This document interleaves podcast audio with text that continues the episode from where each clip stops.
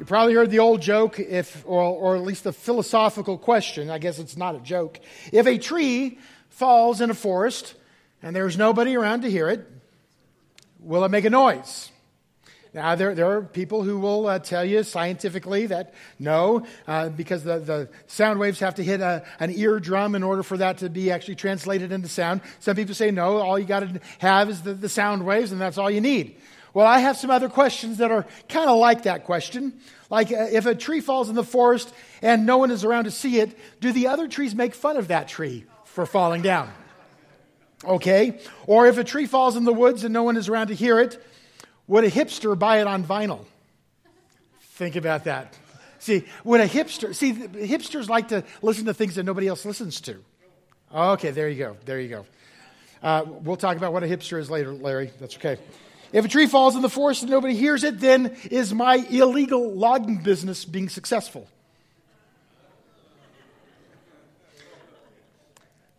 If a tree falls in the forest and nobody hears it, have we found the perfect place for a smooth jazz concert?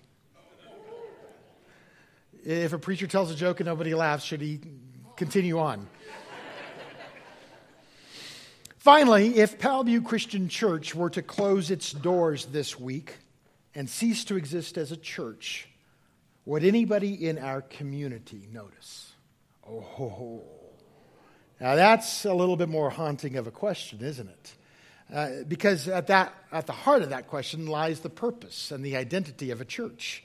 Um, are we making a difference at all in our community? Or are we just existing for ourselves? I mean, obviously, we would tell if there was not church next week. But would our community know? Uh, is our gospel actually giving other people hope?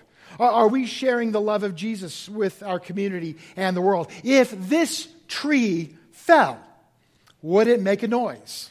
Interesting question, huh?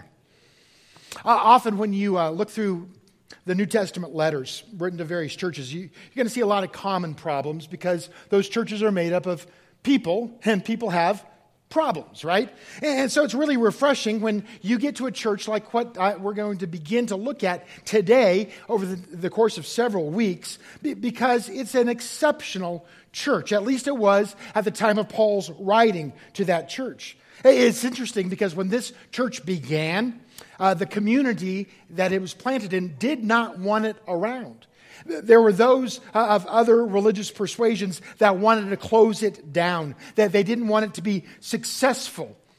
And yet, what we're going to see is in this next month or so that we, we see a, a, church rising above the opposition and dedicating themselves to making a difference in their world. The church is the church of Thessalonica, um, which is in Greece. Um, it was planted by Paul in his second missionary journey. And um, the, uh, as he began to, to, to preach the gospel to these people, the Jewish leaders in Thessalonica, they accused Paul and his companions of upsetting the world, of turning the world upside down, and they didn't like that. But let me tell you something that the way that the gospel is supposed to work, it's supposed to turn the world upside down. It's supposed to change people and change lives and change communities. I want to tell you a story, true story about a church in New York. It's Manhattan's Broadway Presbyterian Church. It was started in the mid 1800s, and from its beginning all the way through the 1960s, it had a powerful witness for Jesus. Um, what started out as just a Sabbath school where you would just gather the kids on, on a Saturday or a Sunday and begin to teach them all the, the Bible stories.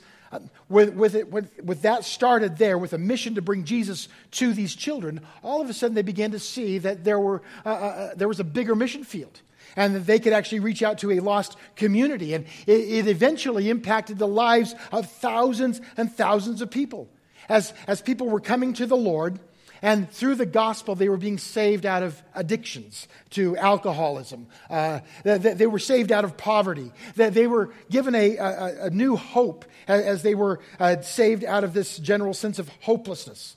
All the while lifting up the name of Jesus and the authority of the scriptures. And that church made a difference in the community for so long because it was dedicated to the gospel.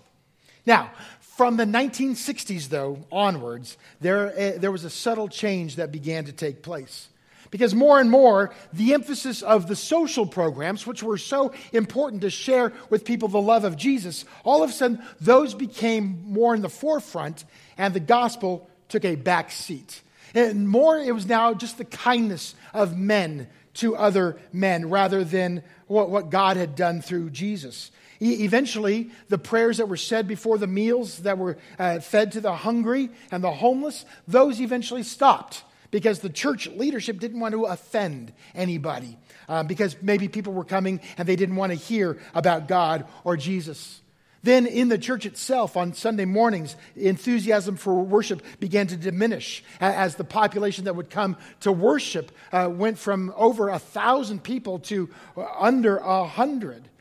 Uh, there was an article in the World magazine that said basically a place that once celebrated hundreds and hundreds of changed lives every year now would see the same people over and over and over, but with no change in their life at all. Well, what happened? Well, that church was still reaching out. They were still trying to care for their community, but they had forgotten something. They had forgotten a dynamic power, the power that could actually change people's lives, and that power could only come from the gospel. Turns out that free food, though nice, actually doesn't transform lives. It doesn't. Uh, Changed lives only happen when human kindness for other people has the power of the resurrected Christ behind it. It's the gospel of Jesus and a church that is dedicated to demonstrating the image of God that will truly transform the world. Paul wanted to change the world. He was on a mission from God to change the world. He, wanted to go east. He wanted to take the, the, the, gospel into Asia. But God kept preventing him and says, No, I need you to go west young man. And so Paul and his companions, they, they set out for Europe. Um, they'd had this vision of a man in Macedonia saying, Please come and, and bring the gospel to us. And so Paul and his friends went west. They established a church, first of all, in Philippi, the very first major city that they would come to in Europe. And once they planted that church, they were promptly asked to leave the community because they were already starting to cause trouble. So they then left that city and went 100 miles south to a town or a city called Thessalonica, 200,000 people strong. Now, Thessalonica was very unique in the fact that it was a free colony or a free city, which meant that they had, they had supported Caesar in, the wars. And so Caesar granted them special uh, privileges of being able to govern themselves as long as they kept within the confines of, of the Roman government at large. And so Paul goes to this unique uh, city and, first of all, goes to the synagogues. Because though he was the apostle to the Gentiles, he still had a deep burden for the Jewish people. And so he went there uh, to the Jewish population of Thessalonica, and he spends, at least with the Jews, he spends three Sabbaths or three plus weeks there teaching them about Jesus being the Messiah. And apparently, the gospel was effective because in Acts chapter 17, where we read of the, the planting of this church, where we read that some of the Jews, after uh, Paul would preach to them, some of the Jews were persuaded and they joined Paul and Silas, as did a number of God fearing Greeks and not a few prominent women. So we now are guessing that Paul spent a little bit more time than just three weeks in the city maybe three weeks with the Jews, but then it seems like his ministry went beyond the Jews, then to the Gentile community, because he had been there long enough for the church of Philippi to send uh, uh, resources down to him twice. Uh, he's able to get into some pretty deep doctrine that he reminds them of in his first letter to them. And he, he's able to also um, um, uh, establish leadership in that church before he left. Now, during the time that he was ministering there, uh, don't, don't get me wrong, uh, the, the church was, was thriving amongst opposition. The, the, the, Jews did not want them there. That they accused them of, of sedition, basically. They were saying, listen, these guys are preaching something that, that is foreign to us Roman citizens. They're saying that there's a different king, a King Jesus, and they don't want us to, to pay tribute to Caesar. That one time they were looking for Paul and Silas to, to lynch them. They couldn't find them, so they found a new believer named Jason. They dragged him into the courts and started putting pressure on them. So eventually the church says to, to, to Paul and his companions, Why don't you just, you need to leave. We'll take care of this. You need to get going. Your lives are in danger. So Paul and his companions then go 50 miles to the west to a place called Berea. And while they were ministering there, the Jewish people of Thessalonica were not just content to, to get Paul out of their city. They then stalked him. They went into Berea and started causing problems there. So Paul had to leave there and go down to Athens. Now, all the while, Paul is grieving over having to leave Thessalonica. He saw some potential in these people and, and, he began to teach them, and now he had to leave, and so he was worried. He, he wanted to know how they were doing. So he sends Timothy, his protege, back to Thessalonica to just check on him. And when Timothy came back to him in Athens, he gave him great news that encouraged Paul. So much so that Paul says, I know what I want to do. I want to start writing letters. And First Thessalonians, the book that we're getting ready to, to launch into, is the very first on record letter that Paul has written to any church that we have. Now, you wonder why it's not the first in all of the letters. Well, it's because we've put his uh, letters to the churches in order of length. And Thessalonians is not a real long letter, but it's a pretty encouraging letter. Uh, in this letter, uh, Paul greets them, he, he thanks God for their conversion. Paul also does a little bit of um, protecting his own um, teachings and, and, his own reputation because apparently the Jews were trying to, to take away what he had started there. And then he was giving them some, some encouragement because he knew that that persecution was going to continue on in that church. And so that's really the occasion of him writing First Thessalonians, this letter that we're going to begin this study in this week. He's also able to, um, uh, to address some of the concerns that these believers had. Because again, once he uh, launched the church, he had to leave within a few months, it looks like. So they had some questions. He had told them that Jesus was coming back, and they believed him. They believed that Jesus was going to come back at any time. They didn't need to wait for the Left Behind books to be published. They, they thought Jesus was going to come right then and right now. They didn't have the book of Revelation. All they knew about the end times is what Paul had told them. And so they, they were a little concerned because, well, first of all, some people were dying. And, and, what was going to happen to them if, if they had died and Jesus hadn't come back yet? Uh, is that a, a mess up? Did, did God not remember that? Paul's going to address that concern. Paul's also going to address the concern about how some people say, oh, Jesus is coming. I'll quit my job. And, and he goes, no, no, that, that's, not what I'm, that's not what I mean. Uh, you, you, need to continue on working because we don't know when Jesus is going to come back. And so all of those things we're going to look at. We're going to look at end times and, and, what, what Paul would say about the end times. We're going to be looking at about how to, how to imitate Jesus and, and what discipleship is all about. But today, I want to launch this study by looking at a very specific passage in chapter 1, starting in verse 4, that I think is good foundation for us as we begin this study. Let, us read from chapter 1, verses 4 through 8. This is what Paul writes to the Thessalonian believers. He says, We know, brothers, loved by God, that He has chosen you, because our gospel came to you not simply with words, but also with power and with the Holy Spirit and with deep conviction. And you know how we lived among you for your sake. Then you became imitators of us and of the Lord. In spite of severe suffering, you welcomed the message with the joy given by the Holy Spirit, and so you became a model to all the believers in Macedonia and Achaia. The Lord's message rang out from you not only in Macedonia and Achaia, but your faith in God has become known everywhere. You can see that Paul is pretty excited about this church. It's a good church, a, a, a good foundation. That the gospel had come to them with power, with the Holy Spirit, with deep conviction. Folks, how does a church change a community? How does a church have an impact on its culture? How can a church be the kind of church that God designed it to be? Well, we see there in this short little passage, we see that that happens when a church decides to imitate the, the Lord, to imitate their God. The, this community of faith that was planted in a pagan city dedicated themselves to bear God's image, to be an image bearer of the living God. And in the process of doing so, they couldn't help but stand out and make a difference.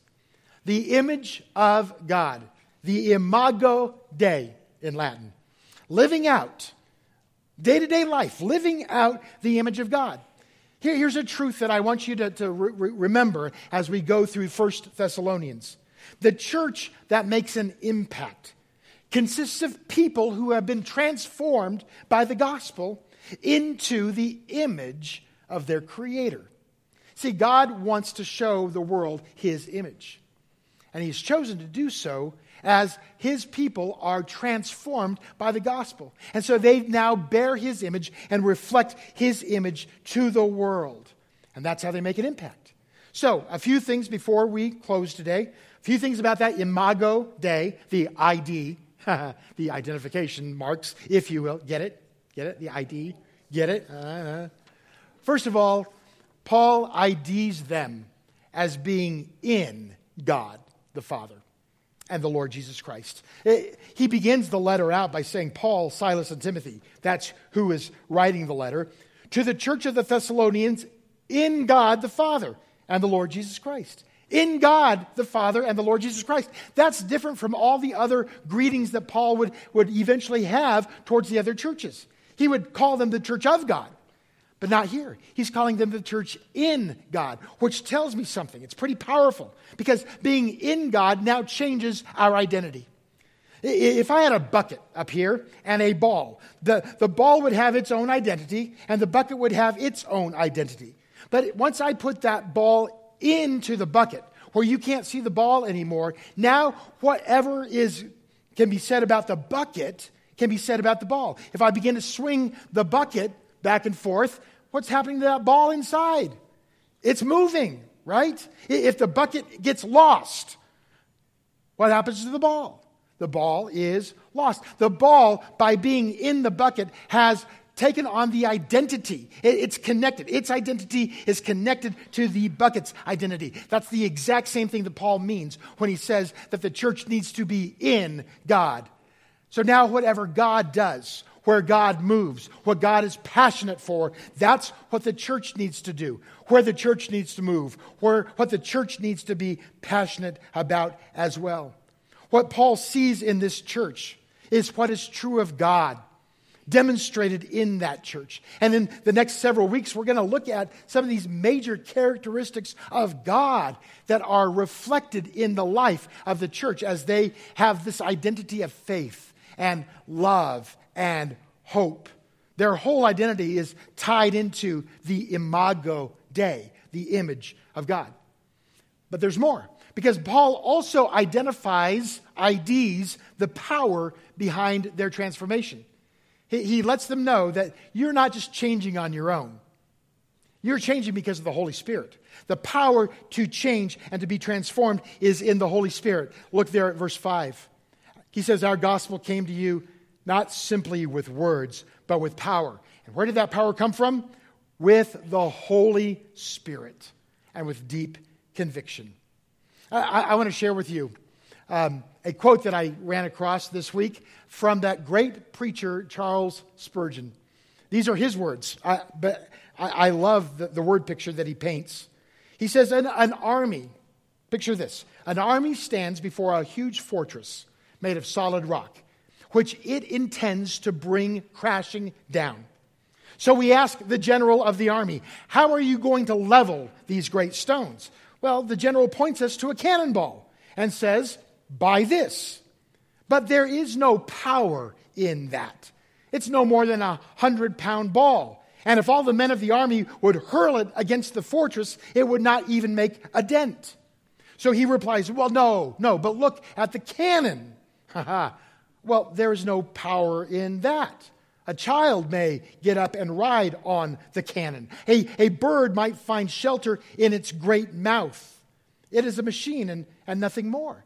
Oh, but look, says the general, look at the powder. Well, there's no power in that. A clumsy person could spill it, and, and it could be scattered by the wind. Yet, Charles Spurgeon said, this powerless powder and powerless ball are put into a powerless cannon, and then, then a spark of fire enters the powder. And in the twinkling of an eye, that powder becomes a flash of lightning, and that ball is a thunderbolt which smites the fortress just as if it had been hurled from the very force of heaven itself. See, folks, that's, that's what the power is supposed to be all about. Remember, the church is not a place, this place is just a building. And the church is not even just an organization of, of people doing good. Without the spark of the Holy Spirit, we can do good, but we can't do great. I, I love what, what, what uh, Troy said as he was telling us about the things that are happening uh, through this church. But it's not because we're so good.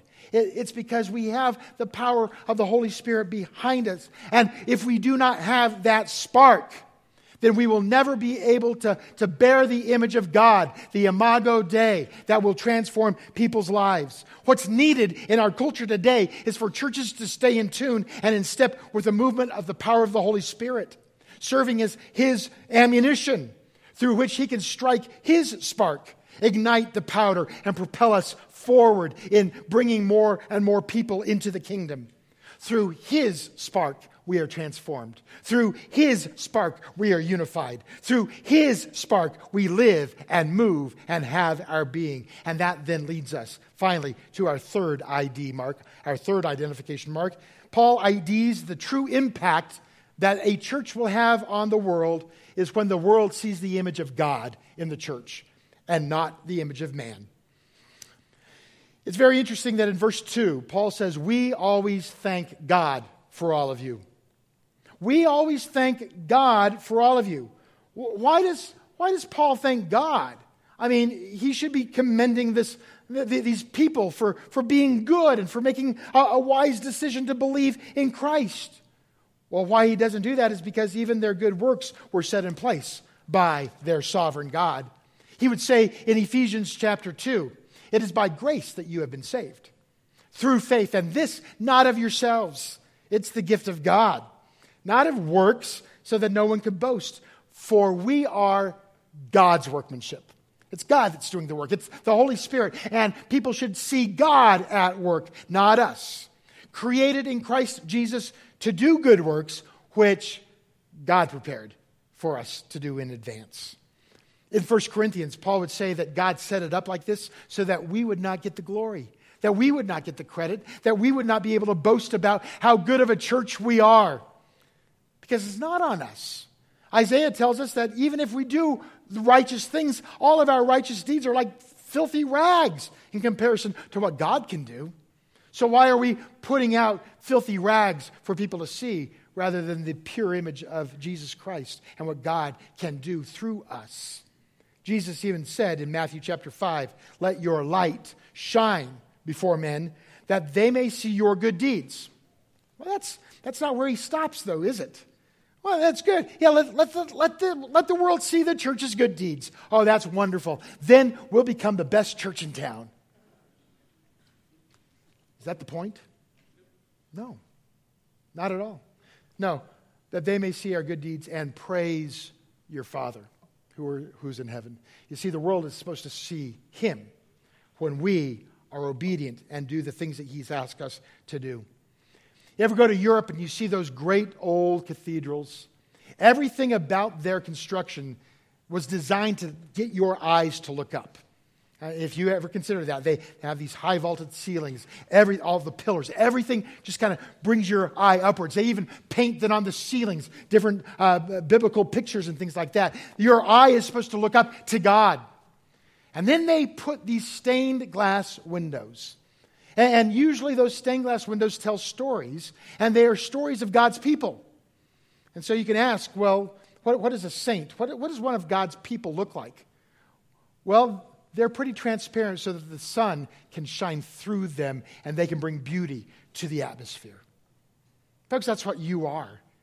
Uh, you know, I, I sometimes lament that we don't have any stained glass windows in here, but then I look at all y'all and know that You guys are the stained windows. You are the stained glass windows through which God is shining through so that you can bring beauty to the community and to our world. You see, every aspect of our new life in Christ should shout the image of God, the Imago Dei. In the way that we're forgiven, people will see God's mercy. In the way that we're unified, God will see, people will see God's purpose. In the way that our lives change, God, people will see God's power. Imago Dei, the power of His image, His glory shining through us. So it's not enough for us to be a church known for its own works. We don't baptize people into the name of our church. Our purpose isn't to make everyone see how much better of a church we are than any other church in this community. If we build this church on our own power, for our own glory, for our own reputation, we will fall. And no one will hear. No one will hear it. Yes, we can implement programs that help people in their marriages, and we do. We, we, can, we can help people get off substance abuse, and we do. We can direct people through our life skills ministry to discover healthy paths for their life, and we do. We can feed people, and we do. We can support them through their struggles, and we do. But if those ministries operate only on the image of the skilled people who head them up alone, then we failed. We have failed. Not because people haven't found help, but because they haven't connected to the real source of true life changing power for our church to make an impact in our community and our culture in the same manner as the Thessalonian church did, we have to be a church where all we, that every one of us has been transformed. And we're transparent about that transformation. That once we were lost, but now we're found. We were blind, but now we see. We were a sinner, and now we are saved by grace. We have all been transformed by the power of God through the gospel of Jesus. And then we realize that our job is now to display the imago Dei, the image of God, to the glory of God, to the people of God, and around this world. Right now, I'd invite uh, Daniel and the worship team to come on back up. And as they do, I, want to I, I wanna tell you the story of a man named Mosab Yousef.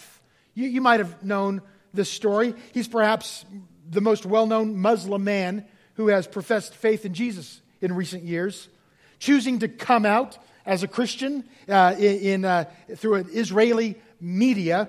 Uh, Yousef's story was published back in 2008. Yousef is the son of one of the founders of Hamas. Yeah, the, that Hamas, the terrorist organization. And when he converted, his life was in danger, so he moved to the States to seek asylum. Now, he came to faith in Jesus because he began to see the evil of the actions of that radical arm of Islam the pursuit of his father's organization that was aiming at world dominance didn't seem right to him, didn't seem to be fulfilling to him. So he became disillusioned and began to look elsewhere. And that's when somebody decided to invite him to a Bible study.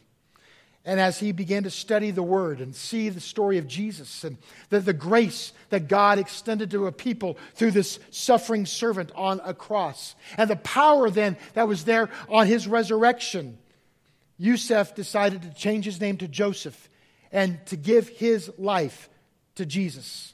This whole idea of grace transformed him. He now declares a message of hope to the world because he has been changed. And in his courage, he now testifies to the truth that Jesus really is the only hope for our world.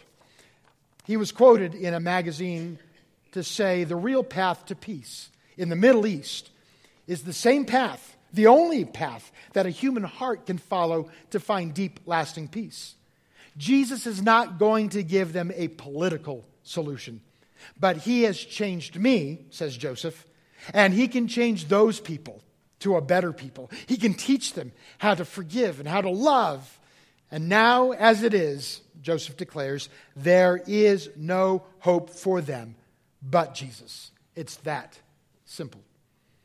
Folks, it's that simple for us as well. We don't have to go across the world to a, to a Middle Eastern country in order to see the power of God at work in people's lives. For us to live out the imago Dei, the image of God in the person of Jesus Christ, that will be the way that God will reach your neighbors. That's how God will reach those family members who have turned their back on church and on God. Because to them, that's all just window dressing. They need to see what the power of God can do in your life. And as they see that happening, that's when they'll come closer to see who Jesus really is. In the next several weeks, I, I, hope you're going to be back so that we can discover how the church in Thessalonica was able to change their world and how we can do that as well.